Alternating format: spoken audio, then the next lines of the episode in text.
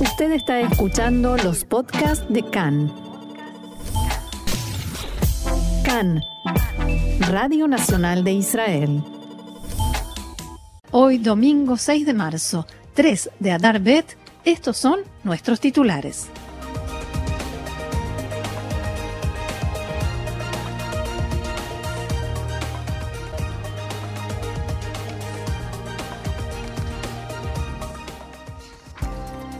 El primer ministro Bennett dialogó ayer en Moscú por espacio de tres horas con su par ruso Putin. Atentado en la ciudad vieja de Jerusalén. El terrorista fue abatido, dos policías heridos. Siguen los preparativos en Israel para un hospital de campo en Ucrania. Y ahora sí vamos al desarrollo de la información. Atentado con acuchillamiento junto al monte del templo en la ciudad vieja de Jerusalén. Un palestino de 19 años, habitante de Jerusalén Oriental, acuchilló esta madrugada a un policía provocándole heridas leves. Otro policía resultó herido, también levemente, por los disparos al terrorista. El terrorista resultó muerto por esos disparos. la policía detuvo para interrogatorio a dos familiares del terrorista. En el movimiento islámico radical Hamas alabaron el, atentado como un acto de heroísmo y dijeron que era una reacción natural contra los crímenes de la ocupación. Bien, y nos vamos ahora hacia Ucrania. Allí está la noticia. Continúan los combates entre Rusia y Ucrania y según la ONU, los refugiados ucranianos que abandonan el país y se encuentran ya en países vecinos ascienden a más de un millón y medio. Desde la municipalidad de Mariupol informaron que se estaba por iniciar la evacuación de unos 100.000 habitantes de esa ciudad a raíz de un cese de fuego que durará hasta hoy a las 9 de la noche, hora local. El entendimiento anterior no tuvo éxito, pues no cesaron los bombardeos y disparos sobre la ciudad y sobre el corredor creado por el acuerdo. Diversas fuentes advierten de una inminente crisis humanitaria una nueva ronda de conversaciones entre Ucrania y Rusia para un cese del fuego está prevista para mañana. En el mismo sentido, la Organización Mundial de la Salud informó que fueron atacados varios centros de salud en Ucrania. El titular de la organización escribió en su cuenta de Twitter que hay muchos muertos y heridos por los ataques que constituyen una violación a la ley internacional, aunque sin acusar explícitamente a Rusia.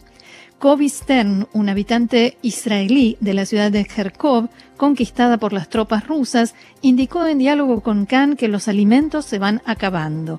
Abro comillas, los ucranianos se niegan a aceptar los alimentos que les ofrecen los soldados rusos para que Rusia no pueda difundir imágenes de buen trato a la población conquistada.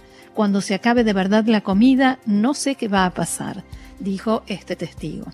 En tanto, los servicios de inteligencia británicos informan que la resistencia ucraniana continúa sorprendiendo a los rusos y que se registra un avance más lento de las fuerzas rusas debido a los ataques contra sus líneas de abastecimiento. En respuesta, los rusos atacaron zonas pobladas, entre ellas la ciudad de Kharkiv y Mariupol. Según las fuentes británicas, Rusia ataca desde el aire y por tierra con métodos similares a los que utilizara en Chechenia a fines de los años 90 y en Siria hace unos seis años.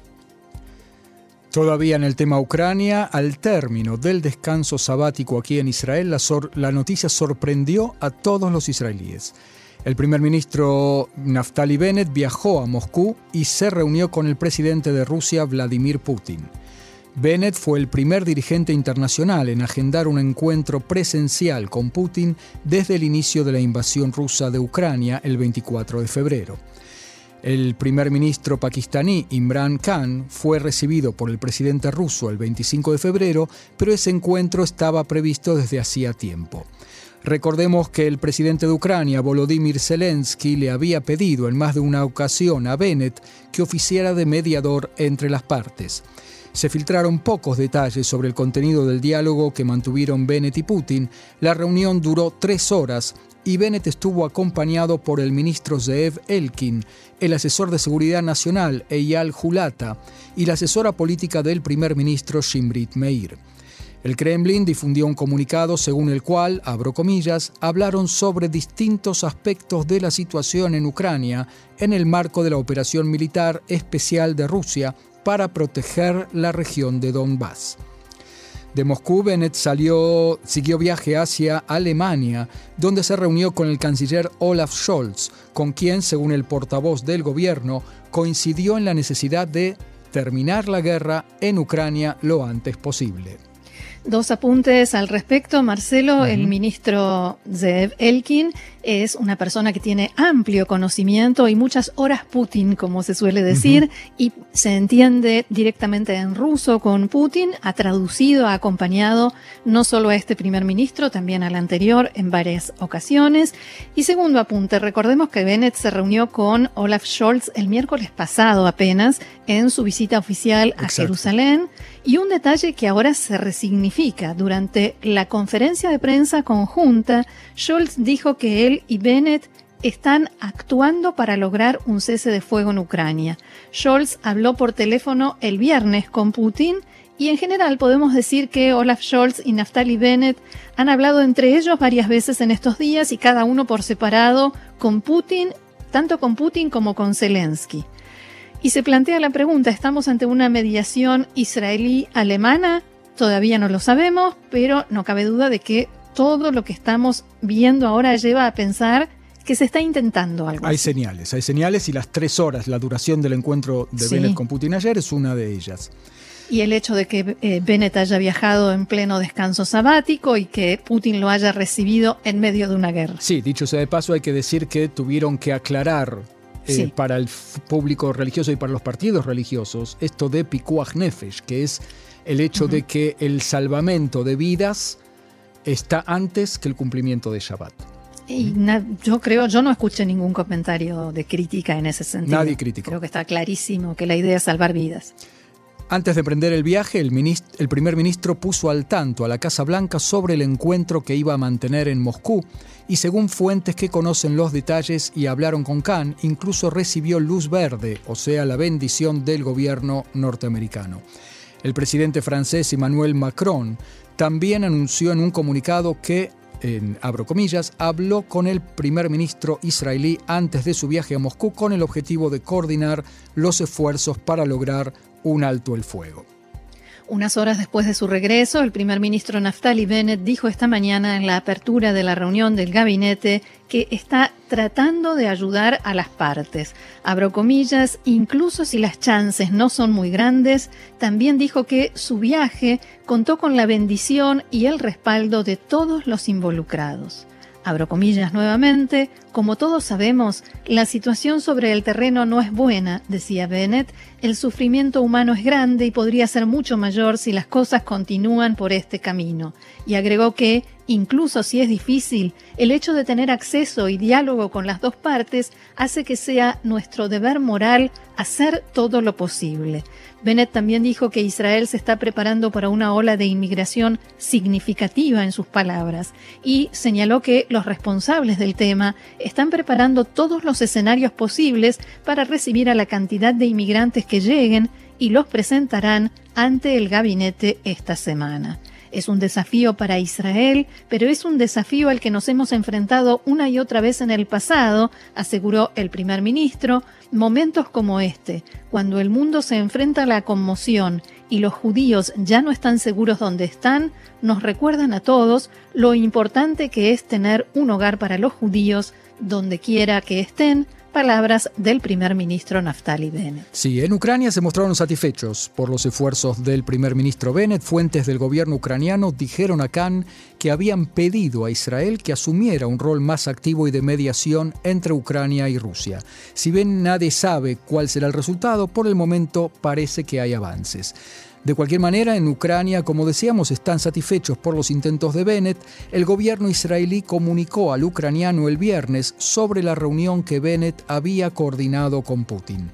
Un funcionario israelí de alto rango se comunicó con un funcionario ucraniano del entorno de Zelensky y lo puso al tanto. El miércoles pasado, el ministro Zeev Elkin, que como dijimos acompañó a Bennett a Moscú, se reunió con el embajador de Rusia en Israel y el viernes compartió una cena de Shabbat con el embajador de Ucrania en Israel. Todo ello como parte de los preparativos para el viaje. Y a propósito de la reunión entre Bennett y Putin anoche, una fuente diplomática israelí comentó a Khan que también hablaron sobre otros temas que preocupan mucho a Israel, como por ejemplo la situación de las comunidades judías tanto en Ucrania como en Rusia, y por supuesto otro tema importante fue Irán y las negociaciones en Viena sobre el acuerdo nuclear. Estados Unidos, en tanto, indicó que las sanciones impuestas por Occidente a Rusia no guardan relación alguna con las conversaciones con Irán por el acuerdo nuclear.